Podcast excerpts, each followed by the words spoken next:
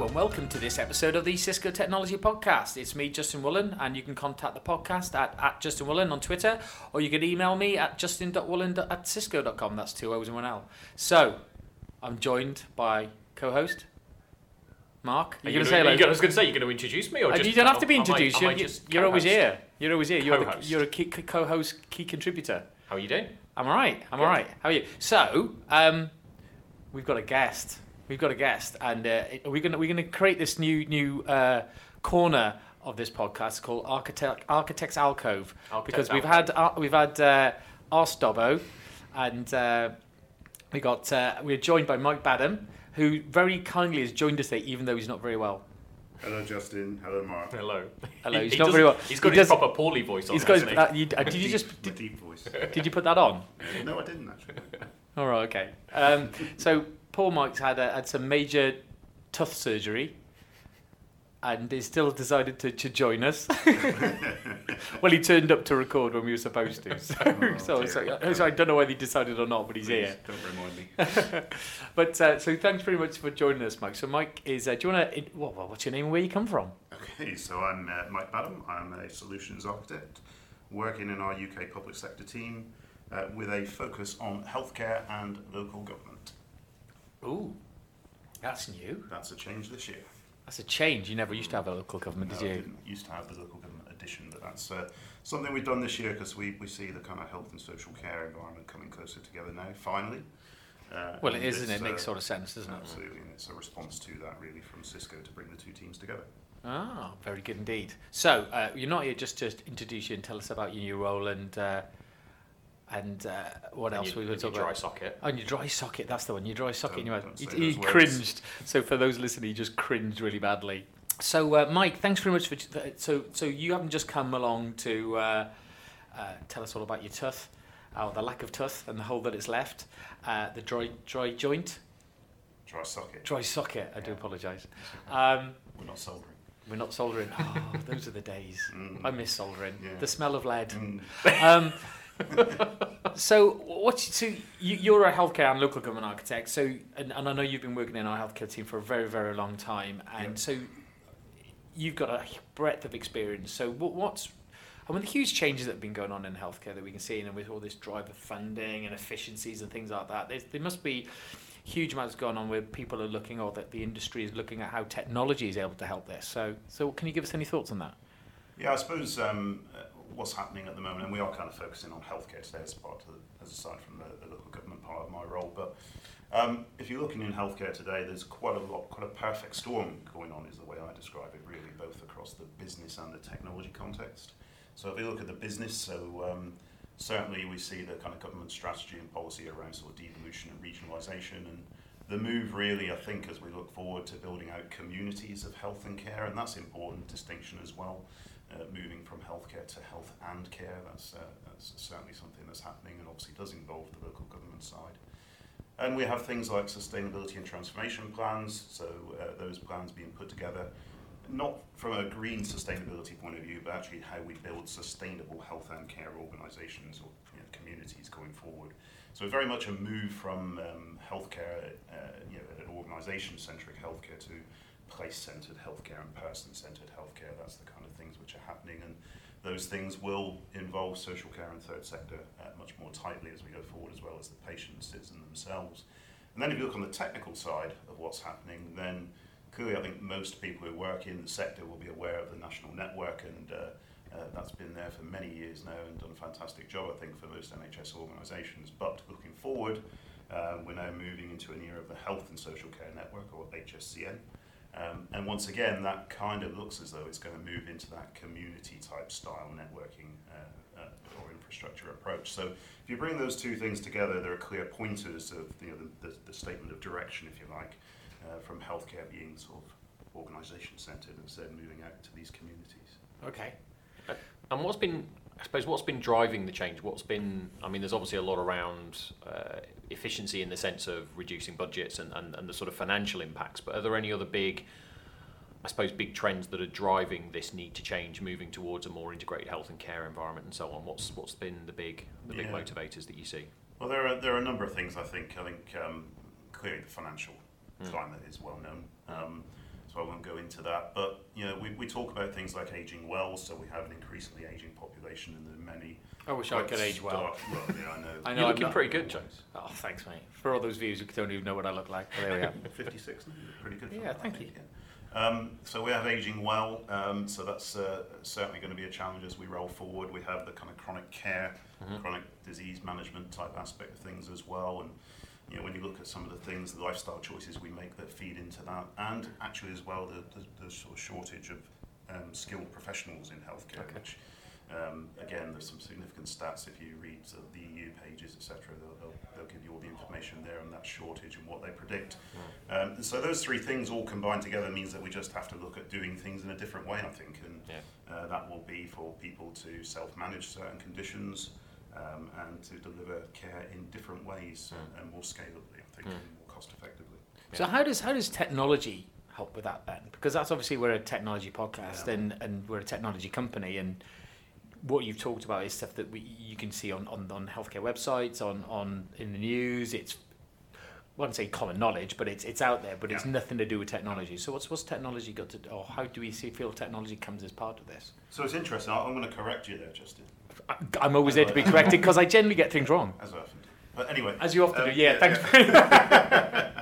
um, so um, actually anything, I think, if you're thinking about technology in a strategic sense, has to begin with. So it is all to do with the business. And if you're thinking about things like the business is health and business in this case is health and care. and care.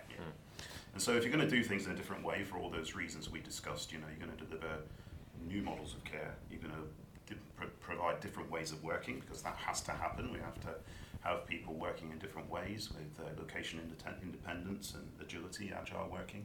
So if you're going to do those things, then technology has to be at the very center of that. And I think for us, and, and where we've been sort of talking now for probably three to five years at least, and prior to that in the same sort of sense, um, is all around digitisation. And clearly, you know, digitisation has become very much a buzzword. Um, there are cynical views out there. I understand that, you know, just a new name for IT. I actually do think it's quite different in that when you look at IT in the past and the models of IT, you develop an IT strategy. Well, the business would go off and de- de- develop a business plan, throw it over the fence, and say, "Deliver me an IT strategy to support that."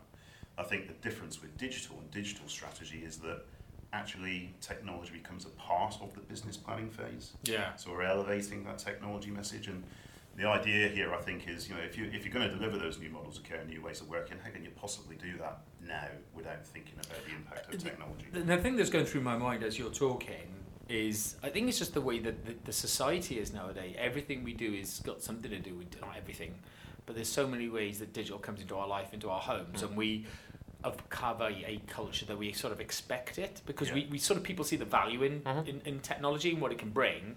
But now it's it's nice that the actual sort of the, the, the, the business entity of, of a of a healthcare society or organisation is going.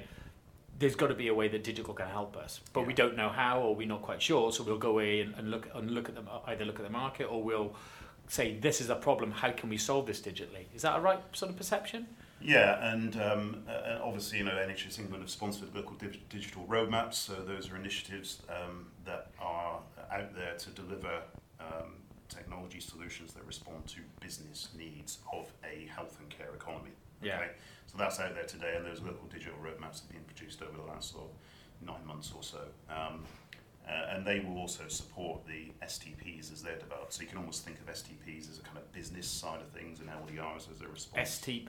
So Span- STPs. spanning tree protocol. No, no, no. Uh, business. We're talking business. I did mention it earlier on. Oh, we also do- we guys. also did Yeah, we tell don't you- actually You clearly don't listen. we also it's told you in the prep that don't use don't use any acronyms or abbreviations Well, I without thought when I explaining write- them. When I write a document, I, I do it in full first. This and then is- I this use is the all- acronym thereafter. I thought that was the same. No. Anyway, STPs, Sustainability and Transformation Plans. Ah. As I said ten He did minutes mention. ago. He did. He did, did he? Yeah, he did. Yeah.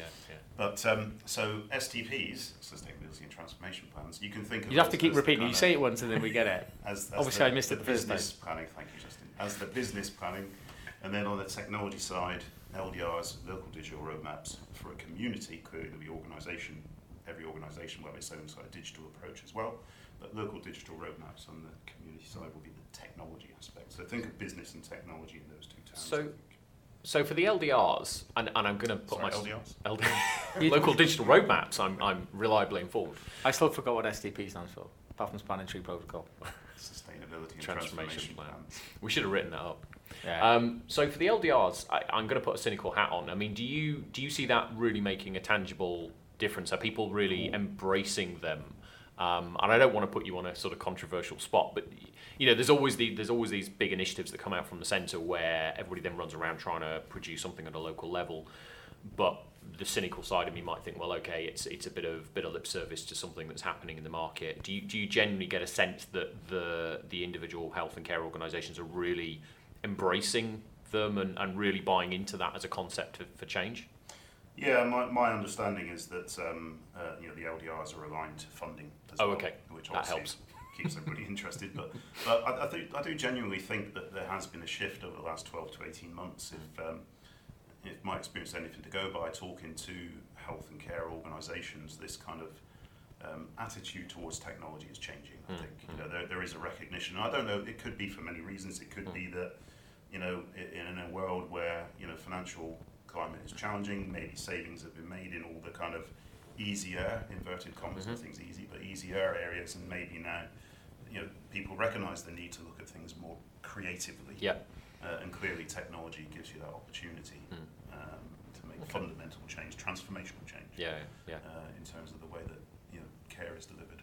Yeah, well, I think it's really interesting that that actually it, it, sometimes it's not even to the outside world. It's not even sometimes that transformational. I, I met with uh, at an event a few months ago, a few weeks ago. There was um, a, a doctor who came up to our stand, a medical doctor, and she, all she was really wanting was the ability to do ro- remote consultations with patients. Mhm.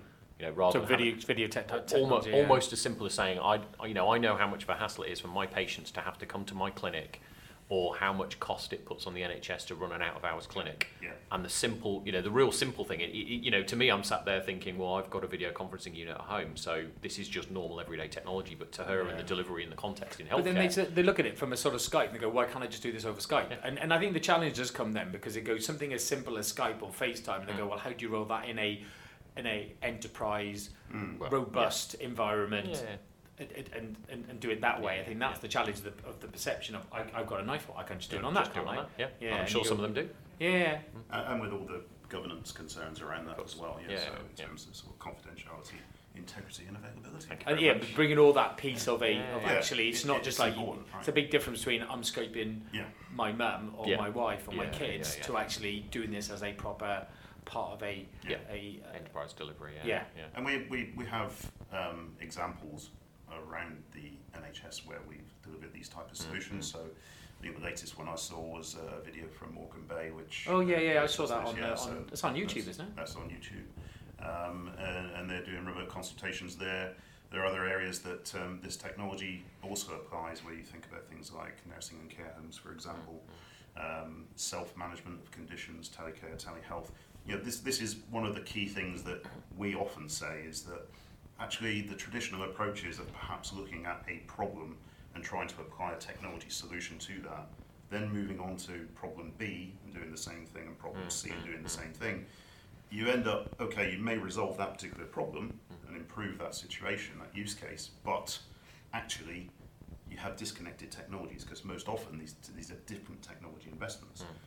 On an annual basis, there may be a capital budget, so you can perhaps only afford to do one, right? So our, our kind of recommendation is I think that we need to think about how we change that now, and that actually moving from that project-oriented approach to a more programmatic approach Mm-hmm. is the key to this. So build out a platform that you can reuse and re-exploit multiple times over. So just, Yeah. just don't build something to solve all problems. Yes, build something that can solve and- multiple problems. Exactly, and inherently then you have that kind of integrated view, that integrated environment of all these use cases being resolved by a similar platform, the same platform, Mhm. same technology platform. Um, and obviously, you know, that will mean that you're going to need to invest more upfront, but over a period of time, you, your, your investments will just become incremental as opposed to project A, project B, project C, because you're just reusing that Mm. same platform over and over. Yeah. And, and that approach is, has sort of been encapsulated, I know, in a, in a fairly major piece of work that Yeah, the, the healthcare team have been working on for a number of years, hasn't it? And you indeed, Mark. Well, of course, yeah, I wouldn't like to blow my own trumpet, you, but you, uh, did contribute to this. But yeah, we have um, we have a blueprint out there for all health and care organisations to follow. It's something that we've been doing since 2008. Um, this is the third version, uh, and the idea is that we have two documents within the blueprint. One for a business decision maker, so we talk about the. Sorry, just What I was going to say is, is going to say, it's, what, do you call that blueprint? um, is I was going to come to that. It's right, called okay. Digital Strategy for Connected Health and Care. Okay. Yeah. I was looking for that. The other one, do you going to call it? So yeah, so CNAB. do we want to confuse the audience? Well, So- no, because so- it's already been mentioned on other podcasts. Because Ah, uh, because right, it's been, mentioned it, beca- yes. and the reason I'm saying it is because when we had uh, Andy Dobson on uh, for Ask Dobbo, uh, which is now going to be called Architecture's Alcove, um, is uh, he mentioned it as a Cisco Network Yeah. ar- architectural yes, blueprint. Yeah, And it's something that you've always done, and you've always been a, a it's been your piece of work pretty much with with the help and support of other people. Yeah. But it's been the thing that you've always driven, and it's great to see that that sort of architectural blueprint approach has been taken into other industries yeah, absolutely. within absolutely. Cisco. I'm really, I'm really pleased to see that. Um, That's a bit of a big up there in, in a Thank you, way. thank you for that, Justin. You don't often do that, so I appreciate that. Um, so, um, yeah, so so CNAB, Cisco Network Architecture Blueprint. I said we started this type of work in 2008. It's the first time we produced these these documents, the blueprint, and we called it Cisco Network Architecture Blueprint for NHS organisations. That's what it was called. Um, the second version, 2011, we wanted to. We had a brand with CNAB, but we wanted to tap into what was happening in the marketplace. So at the time, it was uh, for people in healthcare will, will remember Andrew Lansley's reform. So we called it ICT at the heart of NHS reform, and the subtitle was CNAB. Yeah. And now the third version, we've kind of done the same thing. So we've got digital strategy for connected health and care is the current document. So two key themes there that you can tell. You split that title in two. First of all, digital strategy. What do we mean by digitization? And obviously following on from the Bob Wachter review for those who uh, work in healthcare, all around digitization of the NHS. Um, uh, and uh, basically, that, uh, that's one side of it digital strategy and what that actually means around business enablement instead of purely IT. And then health and care, connected health and care, and that is the move from healthcare to health and care. So, once again, we're trying to tap into what's going on into the marketplace, but the subtitle remains CNAB. It is still CNAB as the, as the document. Yeah. Okay. Lovely. So you have been working on a document with we have, because. with the- our Mark. Yeah, indeed. He's uh, been moonlighting. Indeed, yeah. I feel Um, cheated on. Mark, I should say, Mark, you know, gets a lot of credit because he contributes to the uh, the CNAB document as well um, in the security sections in there. But um, yeah, we've got a new document now, and uh, That's all he ever Mark, talks about, though, is talk security. about Yeah, uh, see, this is, did you see that? He suddenly switched to being a host. That was good. wasn't it? It's like it's almost as if my job's been superseded. I think mine's been superseded. I'm going to make no comment to that. Yeah, so I think inevitably because uh, security is is quite an important thing for the business at the moment. It's quite an important thing for um, our health and care customers. Um, that's why we sort of came up with this idea of developing um, a specific blueprint of securing health and care communities. Um, and in a way, it was it was also on the back of some work that was done by the national um, the National Data Guardian as well. So there was a report produced back in July, I think it was, wasn't it? Yeah. Um, that was written by, I suppose, contributed to by many, but ultimately authored by Dame Fiona Caldicott.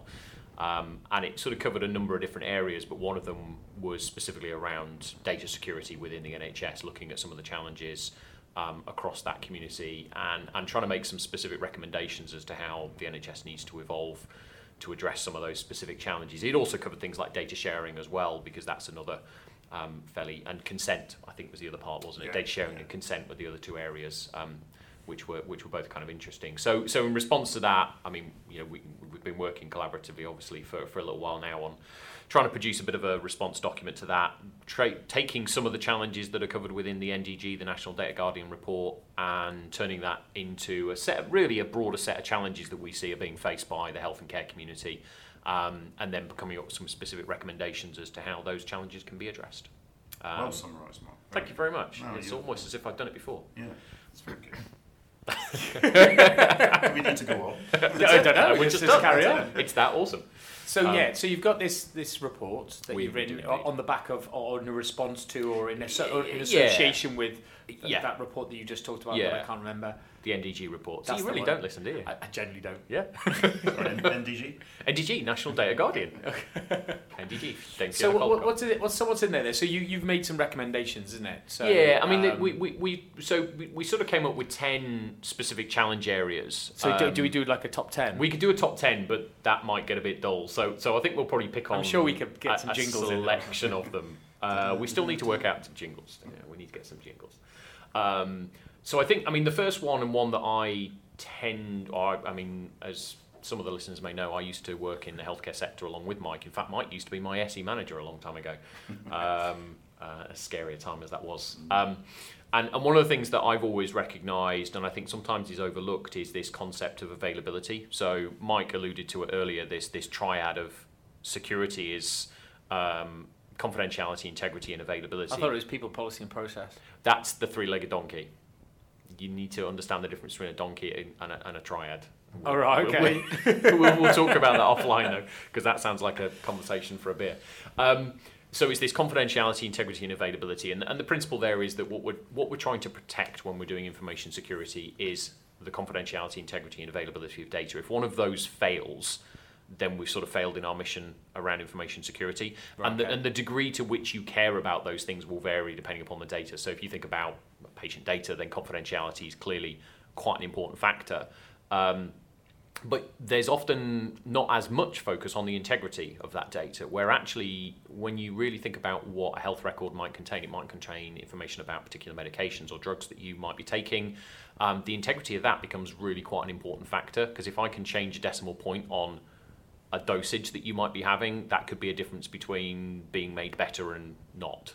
Yeah. So the integrity becomes really important, and actually, potentially, in terms of life criticality, is probably more important That's- than been a cha- confidentiality. but that's been a challenge, isn't it? Because it's, it's always something that gets thrown out in the public debate is digitization of, of health records Mhm. and things like that. And Yeah. it's always about how do you keep them safe? And that's you- I- confidential. if I've kept that, if I think of this right Mm. or remember rightly, you mean that's actually been strong enough to stop projects Mm. being rolled out. Yeah. Yeah, and, it, and I mean, you know, it, it's probably not worth going into the, the whole, was it care health dot data, care dot data program that Care was data. care, Care dot data. care dot data, wasn't it? Which was all about um, kind of data sharing as well. But but you're right. I mean, the confidentiality piece is a really important one, and I think that's But why. the benefits are there. The benefits, every I think everybody sort of gets the benefit of having those health records being able to shared, to be able to be shared in a health environment by the right people at the right time. yeah. I don't know. You're giving me. Giving No, me no, no. I, no, I think I think you're right. I me funny looks. Which in, it, it's the way you say that most people do, and I, and I think well, you're yeah, they- probably right. I say most people because I can't imagine that people go, no, they're my records. They're my. Yeah. that It's, it's my. It's, my my, information. Mm. I don't want it shared, Hmm. and that, that's why I'm saying most. Hmm. I mean, I'm trying to have a. Or there may be, or there may be certain episodes that you might not want shared within your health record. So there might be certain things that you have had done, certain medical conditions that you might want want shared. Yeah, so you only want yeah, but that aren't relevant to maybe what the data, Yeah. what's happening now. yeah, So, for example, if I've got a, a broken arm and Mhm. I've had something happen, be- I've had I don't know cosmetic surgery or something Yeah, that I don't yeah. want to be shared. yeah. Only sharing that actually. I, I, I thought you were looking a bit perkier. I well, you did say uh, you mean I'm apparently I'm 56 now, so uh, I think I think it's interesting that uh, there's kind of like a, a conflict because uh, the public at large see the way that they do internet banking, for instance. Yep. Yeah. So we, um, it's the common example, right? But how easy that is to achieve, and Mm. yet when dealing with public services, it's that much more challenging, and Mm. healthcare included. But on the other side of it is also people see the risk associated with the, their records being put online as, as being something that's worrying and concerning. Yeah. Yeah. Um, now, clearly, you know, you- often in the past used to get many examples of paper records know, falling out the back of a van as they went around a roundabout, all those sorts of things. It happens. Know, um, being transferred by taxi and so forth. You know, we, we know those things happen. So, actually, it's you've, you've got to balance that risk, and uh, and I think that's probably I think you'd probably agree with that, Yeah. Mark, in terms of balancing the risk uh, against the benefit. Yeah. oh yeah, it's, it's risk, risk versus reward. It's course the it is. business Yeah, process and yeah. go. But as long as you put enough process in there to mitigate the risk as much as you can, Yeah. and not necessarily as a top technology solution, but Mhm. if you're able to do that and having the people, the training, and the process, Yeah. three-legged donkey again. three three P's, people, policy, and process. That helps that make sure that that is robust, so that availability is Yeah. as robust as it can be. Yeah. We only got to number one in the charts. No, no, no, and, and we we weren't really talking about availability, but um, uh, but no, the availability piece is is the you know for a long time networks in their in their broader sense have been really critical to the delivery of health and care in in in you know various different sectors across that across that uh, across that world. Um, but I think availability is sometimes overlooked. You know, I think because there's always been backstops of well, if the systems fail, we'll go back to paper-based records, or you know, if the if the PACS, so this is the picture archive and communications system, so digital imaging, digitization of, of medical images. You know, if that goes down, well, we can print things off on film, and we've got light boxes around the hospital, and we can you know we can still operate as as a as a, as a care provider. You know, I think that's great today, but if you roll forward five or ten years and you start to look at true digitization within those environments where those sorts of you know light boxes might not be maintained. Somebody might say, well, you know, it costs us a thousand pounds a year to maintain them and make sure they're all okay. You know what? It's a cost the hospital doesn't need to need to have. Let's take them away. And all of a sudden, that backstop position isn't there. So the availability of the systems of the environment becomes that much more critical to the delivery of So care it needs to be always on. It needs to be always on. It, it's it's fundamental to, to the successful delivery of the mission of the of the mission of the of the organisation. So so availability is a security requirement because availability can be impacted for all sorts of reasons. Yeah, you need you need to protect the devices themselves. Correct. And- and but also- Yeah. Yeah. But the thing that comes to mind for me is about protecting the availability. So actually making sure that it is robust, that something does Yeah. happen from a security perspective, it it's, it's keeps itself up. Yeah, yeah. Uh, all of the Or data is available. the data is there when you need it. So, so we had an example. Uh, Mike and I actually met with one health organisation who'd had uh, an impact of uh, an outbreak of ransomware, and of course, the ransomware, as you know, because we've talked about this often enough, We're ransomware. to number two in the charts. Oh, we are actually, yeah. Yeah, two in the charts is moving malware. Look at that; it's yeah. almost seamless. Great, we only got eight Um, to go. So only eight to go. You know, and, and, and but but that was that was an outbreak that encrypted some of their critical systems um, and meant that they weren't able to function. There was a whole department that was pretty much put out of action because of the ransomware outbreak. Um, because their data wasn't available and the system wasn't available. So that availability was closely coupled in that case with a malware outbreak because it meant that the availability was compromised. Confidentiality integrity wasn't compromised. The data was arguably very confidential because it was all encrypted. Um, Yeah. Just not by them. Um, so you know you've kind of got the, got those sorts of challenges, and yeah. So so malware's a big issue. Um, it's interesting that the, sort of malware problem within the sector. I think at the moment is very untargeted. Um, you know, there's an awful lot in the press, and, and, and we we ourselves talk a lot about advanced persistent threat and targeted malware, and you need to do this and you need to do that. And I think at the moment, for the vast majority of cases, the health sector isn't actively targeted. Well, as far as we know, the health sector in the UK isn't actively targeted. Do you think they just happen to be victims of a wider? Because when we talked about this on, on our previous podcast, please Yeah. listen to that if you haven't already. Um, but when we talk about that, they Hmm. you, you- they can just do it and they'll just pay for it to be thrown out there, and somebody it just happens to Just be in the happens to healthcare. hit- Yeah. I will get that email in. They click on it and away bang, they it's happened. Yeah, so it- it's, it's, it's almost a you know they're, they're it's not malicious, focused, and not a targeted. It just happens to be. that we're aware of. uh, that we're aware of, and and that's part of the challenge, right? It, you know, one of the big things that, that that sort of also comes in, and I don't know whether we've got it. Actually, it's not one of our lists. Is visibility. I'm You- so you're, you're adding to his eleven now. Yeah, we've got eleven things. Only nine to go. We need to change that. No, but but visibility. So so oftentimes people don't know what they don't know. Um, funnily enough, and and so you know you can ask the question, well, are you are you secure as a health organisation from an you know an IT perspective? And, and the answer is, well, we sometimes we actually don't know. We think we are, but they don't necessarily have the tooling or the capability to be able to really answer that with a great degree of authority because sometimes these things happen and they just don't know. They're just not well resourced enough. They don't have the So right So things are tooling. happening and they're not even aware of They it. could be, could be, because we Could just be. don't know. Um, Do you know what? I remember writing visibility, but I can't remember under which one of those. no, no, no. It's on one of them. It'll be under availability or something. Yeah, we've, we've, we've It's I, got, it's well, got an ility in it. So it's yeah, it's definitely in there. So no, so there's there's there's that kind of you know that that's thing about malware at the moment is we th- we believe it to be relatively untargeted, but the risk is what happens when somebody starts to realise Okay. of the potential monetisation So factor of health and care data and what they might be able to get out of it, and therefore becomes targeted. so at number three. And number three is legacy applications. Uh, that's a frightening one. It is, and, and I think you know, the NHS health and care organisation is no different to most organisations. Actually, you know, you bring in new applications, trying to do away with legacy, or third party is also an equal challenge. Third party is a Yeah. huge one, yeah. um, uh, where you have like a warranted environment which might be kind of you know 12 months backdated from where you are. Yeah. Um, and also there's the thing with national applications and Absolutely. requirements around national applications which might conflict with what you need at a local level. Mm. So those those sorts of things um, are a huge challenge. I Yeah. think. Yeah.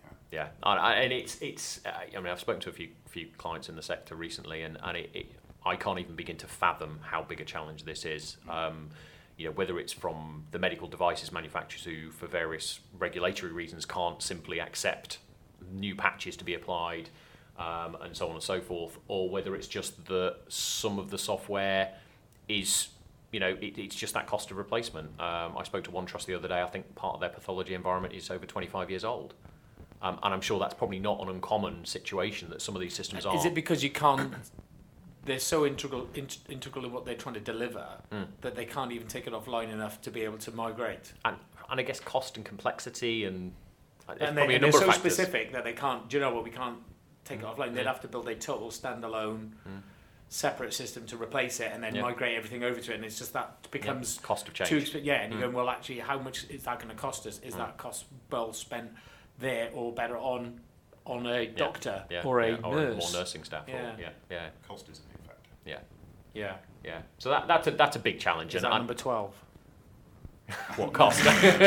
cost and cost is a horizontal. Cost and visibility. We just added two. Yeah.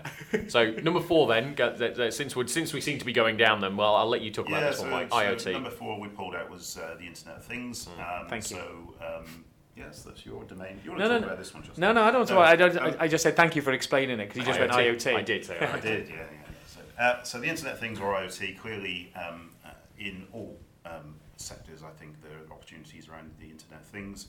Um, and uh, not least in healthcare, where we see, you know, within hospital walls, things like um, IV pumps, you know, all sorts of uh, monitors, etc., that have the potential now to be connected to the network and become connected, a thing that's connected. Um, and then outside the hospital walls, um, sort of remote, you know, sensors, alarms, and so forth uh, as well. And uh, even though we've got a separate section specifically on the built environment, the, the built environment itself, obviously converging uh, building management systems into that, uh, into the uh, IP infrastructure. So um, all of these things will bring great benefit because clearly with the Internet of Things, you uh, connect more things, you get more data, uh, which you can turn into useful information and make decisions from, particularly around the business intelligence domain. So that's certainly a thing looking forward um, that, uh, that that will provide great benefit, but equally introduces some risks because um, your boundary now is becoming more fluid. Yeah, so Because we even saw it, yeah. From a environments, security perspective, we didn't. We saw in the in the news. Oh, maybe not as in the mainstream news, Mm. but on the in the uh, IT news about uh, there was a um, there was a, a an attack, a DDoS attack on a security blogger, and Brian Krebs. Yeah, and it was Krebs all Online. done. Yeah, and it was all done via uh, Webcams. cameras, webcams. Webcams. So Mm. it's It's like the biggest, things the biggest being DDoS. taken over and actually being used to uh, create uh, denial of service attacks. Mm, One of the biggest DDoSes ever seen on the internet. Yeah. So it, it, it's sort of interesting that you can have these low, low functional compute things that are gathering, just gathering data that Mm. can be taken over. So it is Yeah. hugely important. Yeah. Though the benefits of Internet of Things in the healthcare environment is Enormous. absolutely phenomenal Mm. from what, from what I can see, and, Mm. and a bit of reading that I do. When you is start to look at how people can can be medicated or, or monitored from home Mhm. by just having sensors and things like that, being able to gather this information, it, it, it just allows for that plot Yeah. of, of uh, And I think most people would accept it's a good thing, but, Mm. but it's just that um, obviously we need to be aware that we are expanding or the, the, the boundaries are becoming more fluid, there's different protocols involved, etc. And potentially opens up backdoors, yeah. Yeah. And, and that's what we've got to be aware of. And there are different approaches to that, of which we talk about in the document, but you have to read the document to find out what they are. it's a bit of a how, teaser. how do they get hold of that document? Well, we'll talk about that later. All right, okay. Mm. We'll you stick it on the Twitter page or something. Yeah, yeah, yeah. And the Yeah. next one? Yeah, yeah. You want to pick that five. up? Yeah, health care to health and care because you've Yeah. talked you talked a lot. You've kept saying health and care, and I keep checking myself to make sure I say health and care because you've know. slapped me a few times. I know. Literally. Uh, I have to re- rewrite part of the document as well, Mark. Anyway, yeah, um, sore point. Um, yeah, I mean, as I discussed earlier on in the sort of more generic healthcare piece at the front, um, we are now moving to a system of health and care. Um, and uh, that again, you know, is going to make those boundaries more fluid. Traditionally, I think NHS organisations in particular traditionally probably focused on perimeter security and the desktop. Mm. Um, and I think looking forward, that's not going to be enough anymore. You know, we need to think more broadly, particularly as we move out into these new communities that are coming down the line. Yeah. So I just thinking of time. Mm-hmm. No, And how no, long do people- and- do we and- need- and do we and need we, and we want so to leave out of the something next... for the for the listeners to read in the document, of course. Yeah, that's well. true. So, true. So, so, so what, if you're going to pick, you're going to pick some. If you're going to pick one or two more, what So we've we kind of talked about the built environment, haven't we? Um, threats closer to home, um, number seven, that's interesting because it, it, it's something really which um, I'm sure isn't overlooked, but could be, uh, and that's the kind of things that, you know, the policy approaches, uh, so having a decent security policy, patching policy, um, also, you know, how you deal with perhaps accidental um, Mm, non-malicious, yeah. There's a lot of there's a lot of that. In fact, actually, the, the, the NDG report Yeah. calls out non-malicious Yeah. threats as being one of the major ones in healthcare. So people doing doing the wrong thing, but with the intention of doing the right thing, i.e., Yeah. inadvertently making putting data at risk by trying to be efficient. Yeah, and then the, the final three really are more on the end, the kind of people side of things. Yeah. So we're talking about cultural challenges, um, the, um, the amount of the availability of skills Mhm. and, uh, and capability. And finally, I think, Mark, you, this is one that uh, you're particularly keen on, is executive leadership. Yeah, and it and it, it, it become a real cliche in, in information security circles that you know inform, uh, executive and senior leadership in security is really important, and and it and it kind of is because it, it really it sets the tone. Coming back to the point you made earlier, Mike, about the fact that things need to be business led. Well, security is kind of no different. Um, it often gets put into the domain of the technologists and. Uh, there's never really that linkage between the sort of technology domain and the impact. Um, and actually, the impact, if bad things happen in the security world, there is a significant business Yeah. focused impact. You know, uh, whether that's the ability for them simply to deliver good quality health and care services, all the way through to financial impact, reputational damage. They are all things that a board sh- would and should care about. But the interesting thing is that I, I did a podcast without you. I do apologise with with uh, with our on. with with uh, contributor, uh, Dr. Alison Vincent, uh, where we talked about sort of digitisation and what are the challenges to Mm. digitisation, and Mm. the biggest thing was uh, that was called out was Mm. with, with, was culture Yep. and leadership, Yeah, yeah, yeah. and having a leadership that. Uh, evangelize Mm. and having a clear strategy and Yeah. getting and with that leadership comes with huge success. So in the sectors, and this is across all all uh, industries, this report was, uh, and it's up on our, our blog page, the Cisco blog page. So have a look on there if you're interested in it. But it was um, where there was very very good Mm. executive leadership, Mhm. digital digitization or digital projects were all successful. Successful. Yeah, yeah. So can that believe is a real, and it, and, that, and it shows it in that report. And it's sort of about twenty five percent of of of it of of rollouts are Mm. successful, Mm. but that's purely because of Yeah. digital leadership. Yeah. And and it, and it becomes you know it's actually a really good segue into into a big part of the document as well, which is which is the recommendation and the and the uh, I suppose the the next steps for for customers to take once they've gone through this, and that is really to try and think about security in a different way. Um, Mike's already alluded to it in the way in They which should just come on the podcast because I have to think about security in a different way now. well you know It's indoctrinated. It is. It's well. It's, it's uh, you've well listened, apparently. Um, but it, it's trying to shift security investments from very piecemeal, product by product. Um, you know, kind of have a problem buy a box approach, which is Yeah. which is often the case for security and has been for a number of years, and, and it fundamentally is failing us today. Pulling holes, basically. Yeah, it's it's the classic whack a mole problem. Uh, if you remember the arcade games of uh, of I, your I youth. actually have. I played that this summer. I thought you were going to say that you had one. Um, I was No, going to be no, properly no. impressed then.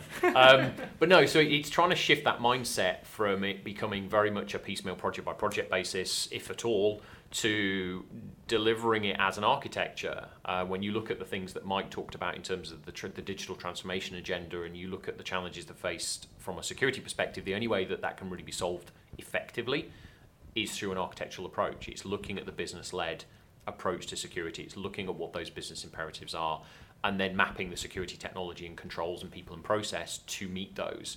And the executive leadership piece is really important because what most organizations are lacking in the NHS is the investment in you know real hard cash in terms of you know actually investing in the technology capability but also the people you know most times security becomes a part of the IT team. It's an IT function. It's not actually a dedicated function. So there needs to be that resource planning. Again, that needs to be driven by the executive leadership. So one- that's It's really the one thing you always talk about, though, isn't it? Is having, and we've talked about it in Mhm. previous podcasts, is about having security at part of the project at the start.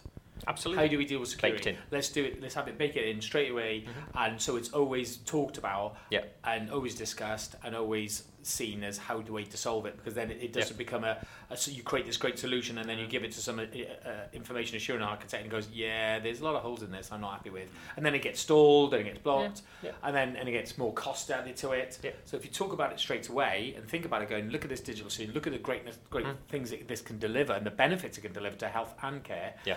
and just have a security brought in going, well, what do we need from a security Yeah. perspective right at the start? Yeah, yeah, I think so. And, and as we said earlier on, you know, historical approaches have really been to look at the perimeter and look at the desktop. Um, but now, you know, even we, we, we Mm. quite often, Mark, don't we talk about Mm. the fact that, you know, there are so many customers out there using Cisco equipment at the moment, for example, in the network that probably have access to NetFlow, either not switched on or not using it in an appropriate way. And all you need something is to actually interpret what NetFlow is telling that- you. And that's a valuable tool in this kind of system approach to I. I, I love that because that's a great segue into obviously the heart of, of, of, my day job is obviously Yeah. about the network Yeah. and uh, and it's really interesting because I was speaking to another uh, contributor to the to the podcast, Rishi Tank, today, and he's saying he said there's um, only one customer that he's aware of that actually got this functionality turned on and Yeah. network. So we've got so we have customers within the health and care env- environment that have the functionality They available to them Yeah. and they haven't turned it on. Just not Yeah. switched on. So it is, and then, and if anybody's interested, please reach out to the podcast mm. because we can point you. We, we we're running uh, training courses for this as well now to show the customers going, look how easy it is to turn it on, both yeah. from a policy perspective and that visibility. And we've we did a previous podcast on what's called net, we call it network as a sensor, but just you, how do you use NetFlow